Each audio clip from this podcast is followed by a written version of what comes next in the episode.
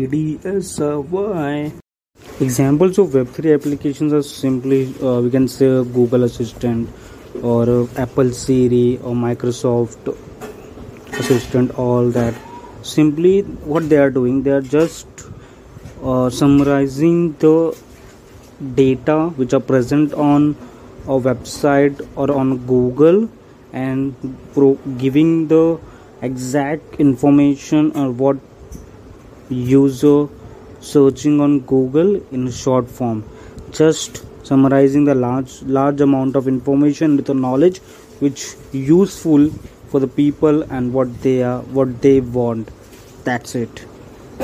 Subscribe my podcast on Google Podcast, and if you're listening on Spotify, follow me on Spotify.